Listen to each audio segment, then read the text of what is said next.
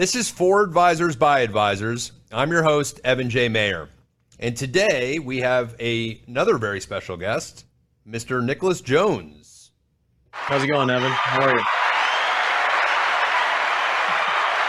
are you? All right, calm down. They're excited for you, Nick. How you doing, man?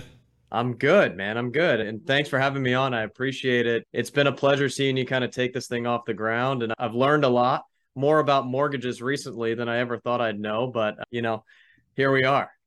Mortgages are always fun. So everybody knows who Nick is. Nick is the structured investment consultant at Raymond James. You cover the West Coast, right? I do. So that's kind of Colorado to California. And then sometimes I'm lucky enough to go to Hawaii. And you actually cover Hawaii too. I do, and Alaska, but you know. That's awesome. And there's a few of us that he covers on the custom side throughout, but he works at the corporate headquarters of Raymond James there in St. Pete, technically St. Pete, right? Yep. Right here in St. Pete, right over the bridge. And he's got his Tampa shirt on, so he's supporting. That's right. We have to represent the hometown. So, structured notes are something that have taken off in our industry. It was known as the risky investment 10 years ago. And if you talked about structured notes, it meant you were taking significant risk. And that story's changed significantly. My backstory a little bit is when I took my practice independent 3 years ago, where I went, I really got into allocating and de-risking, in my opinion, portfolios using structured investments. And I always looked at those as a piece off of the equity tree or a piece off the alternative tree, but not off the fixed income tree. And going independent, I was looking for places that had the support, not only on a mass scale through calendar offerings and things along those lines, but that could get into the custom space and could get me into custom space, maybe without having to block off. And some of these firms, the minimum requirement is 2 million, 5 million, significantly high numbers. And I wanted to go somewhere that gave me that opportunity. And what was nice was I ran into Nick about a month in. And Nick's probably like, who's this lunatic calling me? And I'm asking him all kinds of questions on what I can do. And I probably didn't do any business with him on the custom side for probably 3 months or so as I got here. And I was so excited because the calendar offerings that we had access to on the structured products side was so robust compared to where I came from that I was just so enamored with that. And then as time goes on, you get better and better, as I always say in this business. And you go, oh, there's other ways I can be doing this too and leveraging it. And Nick came in tremendously helpful. Nick, give us a little background on you, like when you got started in the business, how long you've been specifically doing structured investments, and where you see yourself going. Yeah, fair question. I kind of joke that I never really expected to be in this business ever. I'm a psychology major from University of South Florida. I never really expected to be in finance, but kind of the short version of the story is my dad gave me a small amount of money to just kind of trade when I was in college. And from there, I learned how to trade stocks and options kind of on my own. So I made a lot of money and I lost a lot of money doing that. Easy to lose money right there when you're, 18 years old, opening options accounts. But kind of traded through college and enjoyed it so much that I ended up getting started in the business at T. Rowe Price, got licensed there, and ultimately ended up in kind of a trading capacity over there. Spent the first 3 years of my career there, and then ultimately ended up at Raymond James on the structured investment desk. What year was that? About 4.5 years ago. So I started in the industry probably about 8 years ago and joined Raymond James about 4.5 years ago.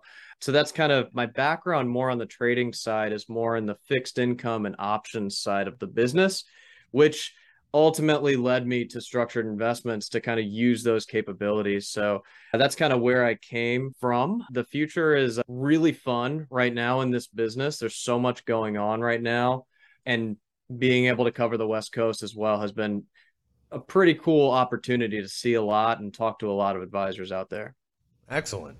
So talk a little bit about, most firms, and by the way, this podcast is for everybody, as I always say, and a lot of the firms out there, the big wirehouses, the big banks, the big independent channels, have a structured note department or desk. And even if they don't, RIAs can get access to structured investments, obviously by going direct or through the companies. or through outside wholesalers. But one of the nice things that I think that I've seen from you and your team is you guys create a calendar offering. And some firms do calendar offerings on a weekly basis or a biweekly basis or a monthly basis. And what I love is the creativity that goes in on those calendar offerings. Yes, compared to some customs, they're not creative, right? But if you look at the grand scope of what you guys are creating in inventory, can you kind of go through the process of how you determine what goes on that calendar, what you guys are looking for, and kind of the back and forth that might play into that? Yeah, I mean, it's a tremendous amount of work, and kind of credit goes to the team that really puts that together on our origination side of things. But ultimately, it kind of, what it boils down to is trying to find the highest likelihood of success type of trades, so clients can have successful opportunities and ultimately come back to the product set, right? So we look at a lot of different risk metrics on our side. We try to make sure we're measured from a credit perspective as well, so clients and advisors can kind of diversify credit, since ultimately these are just bonds. In layman's, not that an advisor should know this, but obviously meaning you have a lot of different companies that are issuing the structured notes, such as Goldman, Morgan Stanley, JP Morgan, Bank of America, and the list goes on. Sure. Yeah. And I mean, basically every major bank on the street is going to have some sort of issuing capacity to structured investments. And just for those of you out there that are less familiar, right, structured investments are ultimately a zero coupon bond or a funding component from those banks paired with a package of options, which is going to kind of dictate that upside payoff profile and downside protection. So with that in mind, we kind of take a look at historical returns, highest likelihood of success type of trades, and ultimately what the rest of the street is seeing across the board. And we kind of tailor that to what we think makes the most sense on our side. But like you said, Evan, I mean, not every firm does that. Not every firm has a calendar created by kind of a home office team. Sometimes it's more simply just what the banks are offering out into the street. I've seen that before where there's some firms that go, well, you don't need a calendar offering because you have every single trade on the street. And you go, right. Yeah, but half of your advisors issued those to clients. Do they actually understand the terms and risks that they're actually taking? So I think having a team in place that's doing that is extremely important and obviously beneficial, but also having a wide variety of options. And that is something that I think you and your team do a great job of, is you put a specific number on there that you go, okay, I got enough in here that if I really wanted to, I could overthink all this. I still have the capability of choosing what I think is best for my client and my situation. So kudos there. Do you guys ever get to a number where you're going, we have too many on the calendar this month, or should we trim some down? Or is there like kind of a fine light number you guys get to where you go, this might be enough? Yeah, I mean, we do try to keep it pretty poignant. We don't want to just issue the same trade with slightly different variations here and there. But I think that question can get a little bit more in depth in the sense that it's really market driven, right? I mean, when interest rates are much higher, it gives us the ability to trade and structure a lot more in our business is so heavily driven by interest rates. So for example, a year ago, pricing a fully protected note or CD with interest rates close to zero, that's not possible. So with that kind of coming up, I think the overall number of calendar offerings have come up across the board, and abilities to price different types of structures that we might, we haven't seen some of these types of trades since late 2018 or early 2019, even when interest rates were creeping up much higher.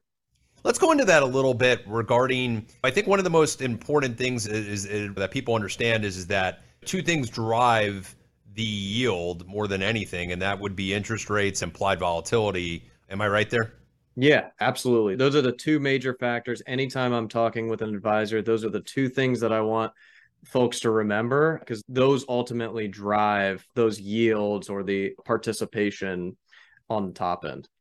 Yeah. Also, I think, and again, I said it earlier, I think a team is valuable in the structured note space, but also having somebody to kind of run things through. One of the things me and Nick were doing for a while was we were looking at the 3-month implied volatility of stocks in the Dow, the S&P, and the NASDAQ, and then kind of scouring from there what would kind of make sense on the ability to achieve income, eliminating others, and then again, looking at the underlying positions that you're doing. That's an extreme thing you need to look at too, because as many people that have done structured notes in the past and tend to stop, the ones that tend to stop that have done them probably got blown up somewhere along the way and choosing too risky of a node. So I would sense that caution be out there on making sure that you don't get too yield hungry. Wouldn't you agree?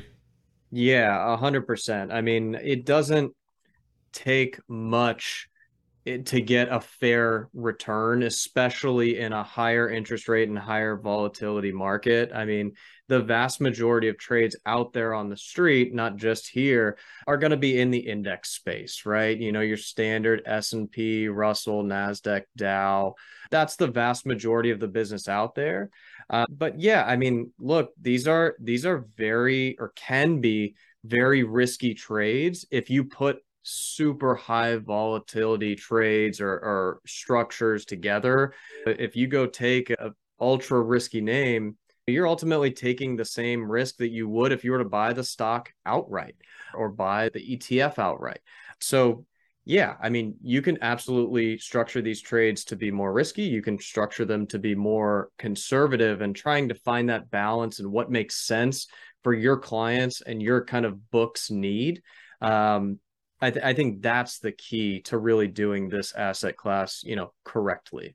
And for advisors that are newer in the business or haven't done structured notes before, I mean, obviously you're going to say education is key. Where should they go? What should they be doing? How should they be educating themselves before allocating for clients? Yeah, I think that's a great question. And something we do on our side, we make sure all advisors go through kind of a simple kind of continuing education process to make sure that they're up to speed. We partner with Simon, which is kind of a big player in the structured investment space that really helps with education with advisors. They also have client-approved videos that you can send straight to a client from that platform, which has been tremendously helpful to get the overall education up of the product set. Because I think that's really what we face the most, is making sure clients and advisors are educated on the asset class. So I'd say that's kind of one piece of it. You know, make sure you read what's out there. You know, there's a lot. If you go and type in Google structured investments, you're going to find the whole gamut of what could possibly be called a structured investment. But also, you know, if you have the ability to work with an expert or a consultant or someone that does this on a day-to-day basis, I think there's a lot that you can glean in and kind of see, you know, what happens if this goes south, if something goes wrong, right? What are my potential sort of risks here? Because I think that's what advisors need to understand, is there are absolutely risks in any investment, but you know, there's more to learn in structured investments. Yeah, and you bring up Simon, and Simon's been a tool that is pretty revolutionary in the fact that it gives you the breakdowns of the risks you're taking, but more importantly, it gives you the intrinsic value, which if you have to go through those prospectuses and you don't have a software that will do that for you, you have to actually manually do the math and then go back and explain it to a client. So kudos to Simon for creating some great software out there for sure. Let's talk a little bit about the custom space. That was a space, obviously, with interest rates really low and the VIX and the volatility at a lot of points over the last couple of years being under 20. If you wanted to search yield, looking at customs and adding that risk was sometimes something advisors chose to do. When doing that, obviously, we talked a little bit earlier about running those charts as far as the three-month implied volatility and interest rates and looking through that. Let's just go through, if I was to find, but again, I'm not going to name any specific stocks or positions, but if I found two stocks that I thought looked like I was going to get good yield and I wanted to really protect my chance of not receiving my coupon and protect my principal potentially at maturity, I look at a really high barrier or buffer. I said, hey, Nick, go out and get me the best price. What is your protocol when you go and you do that? Yeah, I think that's a fair question. And I think ultimately it's going to boil down to the risk reward that your client wants to take. So when we say custom, we're saying reverse inquiry, our desk and the advisor is going to come up with a trade ultimately. And when we do that, we go out to the major banks through kind of a formal bidding process. They price out what they're willing to pay for that risk. So one bank might offer 10%, another might offer 10.25%, another might offer 9.5%. And sometimes these banks are offering something because they really want that risk on the books. Sometimes their credit is a little bit worse. So maybe they're willing to offer a little bit more from a funding perspective. So there's a lot of nuances there, but ultimately we'll gather all of the pricing back from all of the banks that we work with, send them over to the advisor. And then it's more of a conversation between the advisor and the consultant or the team to say, what do you think makes sense for your clients? And what's the best deal? If a very low risk bank is willing to pay you the most, that's an opportunity, right? Because there is absolutely value, whether it's positive or negative value, in credit and in risk. So that's something that you need to measure as well. Yeah, just to jump on that for a second, advisors that weren't around during 08, 09 and saw banks default, the thought of risk of the underlier, of the issuer is not maybe a thought right now. Well, yes, and there is some protections in place, and yes, you should have a lot more confidence than maybe you did back then, but at the same time, not taking too much risk on one specific issuer is something I've talked a lot about nauseam. Actually, I think Nick one time, nobody's ever said this in the structured note space before, but Nick had said it to me. He said, you might be over allocated, over diversified based on how kind of I spread it out. But obviously coming back to 08, 09, you don't want to see one or two positions in the portfolio really blow up the portfolio. Right. Yeah. I mean, trying to spread that credit risk out is definitely a prudent way to do this business, something to absolutely consider. And we've gone through this, and again, I won't mention names of investment banks because they're all great, or we all like the ones we like, but we did have a couple of scenarios where, you know, a couple of banks bid the same, or one bid a little higher than the other, and I already had that issuer, I already had too much on the books, and I wanted to go with the one that was paying a little less. And you a couple times were able to get that person to come up to the highest bidder's price. Can you talk a little bit about what you do there? Yeah. And I think that really speaks to kind of the competitive nature of what we do here. And ultimately that bidding process that I kind of talked about, sending it out to 8 or 10 partners. But really what you have to think about there is they're ultimately saying, what am I willing to pay? And maybe they want to win a deal, right? And they're willing to come up a little bit to kind of match that best pricing or what makes sense or what the advisor wants, right? They're in it to win the business ultimately. So that's where kind of having someone to negotiate a little bit can be on your side. I've seen that too on the calendar offerings too, where we'll see the volatility goes up and you guys might go back and say, hey, you guys got to increase the yield because this was locked in when the VIX was here and now the VIX is here, step it up. And I've seen you guys been able to get that pushed up a little bit on those as well. Yeah. I mean, we're constantly tracking all the major kind of risk metrics that go into these trades, whether it be interest rates or volatility, kind of like we talked about. But that's something we keep a close pulse on to make sure ultimately clients are getting what they deserve. Yeah. And again, like you said, customs can be on single stocks. It could be on multiple stocks. It could be on ETFs. It can be on a bunch of different varieties of what you do. And knowing what you're doing specifically on the custom space, my rule of thumb was, at least when I got started in doing the structured investments, was do the least risk stuff first, get accustomed to seeing the statements, get accustomed to understanding what the client sees and what you see, and then slowly dip in a little deeper, and really don't get into the custom side until you have a really good understanding of what you're doing. You would agree, I'm sure. Yeah, absolutely. I mean, that's something we kind of recommend from our side is dip your toes in the water, get a feel for what it looks like. We have some folks that really like to kind of buy them themselves to see how it prices on statements and kind of get a feel for what ultimately clients are going to experience. So that I definitely kind of recommend the dipping your toe into the water type of approach and making sure that you are 100% educated before ever kind of recommending this type of product. Excellent. And Nick, where is structured note business in 5 years from now? It's funny, 2 years ago, the buffered and structured ETFs started to come out, right? The structured note and structured investment ETFs come out. And They're simple enough in the idea, if you've been doing structured notes, that they should work a specific way. I'm not skeptical, but I'm letting other people kind of dip their toes into that scene a little bit. Portion of why I like the space is that it gives you the ability to kind of price when you want to price and book when you want to book. And the ETFs do that and kind of don't do that in some ways. Is that the new space? Is that where we're headed? Is packaged products here, or do structured notes on the individual side have still a long history to go?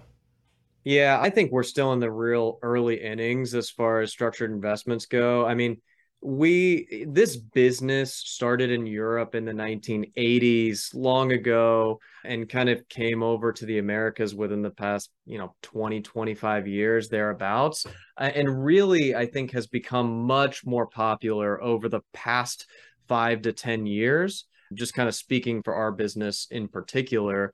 But I think we're in the early innings. I think there's a lot of education to be done, at least on our side of things, to make this a more mainstream type of investment. I don't think people put the term like ETF and structured investments or mutual fund and structured investments in the same conversation most of the time, less of a household name. But yeah, I think the target return ETFs, it's a packaged product. It's something that we're starting to see folks kind of dip their toes into the water as a more liquid alternative. But those are all option-based strategies with no funding component, right? So there's kind of less options you can have with those types of products. We also see similar types of products in the annuity space, right? For some of those buffered annuities and whatnot. So I think the idea of packaged products has been here for a very long time. I think it will continue. But I think really what will continue to grow in popularity is the more vanilla index, market-linked kind of note categories and market-linked CDs. I think that will continue to grow across the board as people become more educated on the asset class. You know, sometimes you can get a really good scoop of vanilla ice cream and you don't need any other toppings. Right, right. We don't, you don't have to go crazy, especially in this market where interest rates and volatility are up so much. There's a lot of opportunities out there that I think you'll find that you don't have to take a tremendous amount of risk to get a fair return. Yes, we are seeing that. And of course, to advisors out there, get educated. This is in no way an endorsement of anything. Know what you're doing, learn what you're doing, and spend that time before ever even considering it. Nick, is there anything, obviously you've seen advisors grow their books of business, their practices, using some different things that clients haven't seen before, things along those lines. That's always a benefit. Any cool stories or thoughts that you have on advisors that have started going down and using them and kind of where they are today? Yeah, I mean, I think more generally, I just think structured investments are a tool, right? And being educated on structured investments can absolutely land new clients or bring over assets, just frankly, by knowing what's going on. Because at some point, clients are going to absolutely be kind of pitched this product, right? So whether that's from you or from another advisor, and they're kind of coming to you as a confidant and asking you about structured investments, I think to help yourself out, just be educated. Whether or not you use the products, right? That's up to you. That's whatever going to make sense for your business, but you should at least know what's out there and what your clients are going to be seeing. But 100%, Evan, I mean, we see constantly opportunities for new accounts, new assets, more assets, because this is a diversification tool and a risk mitigation tool, which I think a lot of advisors and a lot of clients are looking for, especially in this market. So that's what I would say on that. Very well put. Last question. If you're looking back in about 10 minutes and you're going, man, I really wanted to get that point across on this. Is there anything we missed? Gosh, I think just kind of harping on the education side of things, just make sure you know what's kind of going into these products and understand them. I think one thing that I think about in particular is more recent, right? March and April of 2020 were a pretty scary time in the markets. I mean, we were seeing major indices down 25, 30, 40% even on some of them. So just kind of understand that these products do absolutely have risk mitigation tools in place, but you can absolutely lose money, right? You can build these products to have high levels of protection, but if a black swan event occurs, right, that's part of it. That's part of any investment. Yeah. I just think kind of knowing what you're going into and realizing that in ultra volatility, high risk times, you're going to see these, they are going to price a little bit worse when indexes are down so much. So just kind of understand that. And I mean, 2020 was a very interesting time for this business because instead of having kind of a 2 or 3 week offering period, we cut it down to kind of 1 week or a few day offering periods for investments. So with the market flying all over the place, it gets a little bit more risky out there. So that was kind of an interesting time and just something to kind of know. But also, of course, it takes courage to walk into a burning building, right? So well, yeah, with more risk comes more reward or more loss. And during that time, as you know, on any investment almost, if you bought then, you probably ended up 6 months later happy you did, right? Right. So Nick, phenomenal. Thank you so much. Really appreciate it. If anybody wants to reach you or has any questions, they can reach out to me if you'd rather, but any contact info you want to throw out there? I would say for now, just reach out to Evan. You can always find me out there. Nick Jones, you know, probably the most popular name on the universe. But yeah, I would say reach out to Evan if you want to get in contact with me. And Evan, thank you so much for having me. This has been great. I wish you the best in these podcasts. Awesome. All right, everybody. Take care. Hopefully you enjoyed this episode and we look forward to the next one. See you soon.